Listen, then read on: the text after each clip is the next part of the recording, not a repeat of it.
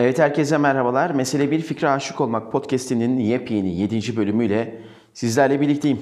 Evet dostlar kısa bir ara verdim podcastlere çünkü çok yoğun bir seminer sürecim vardı. Ve o seminer sürecini tamamladıktan hemen sonra çok harika iki isimle Mesele Bir Fikre Aşık Olmanın mantığı nedir sizlere aktarmaya çalışacağım.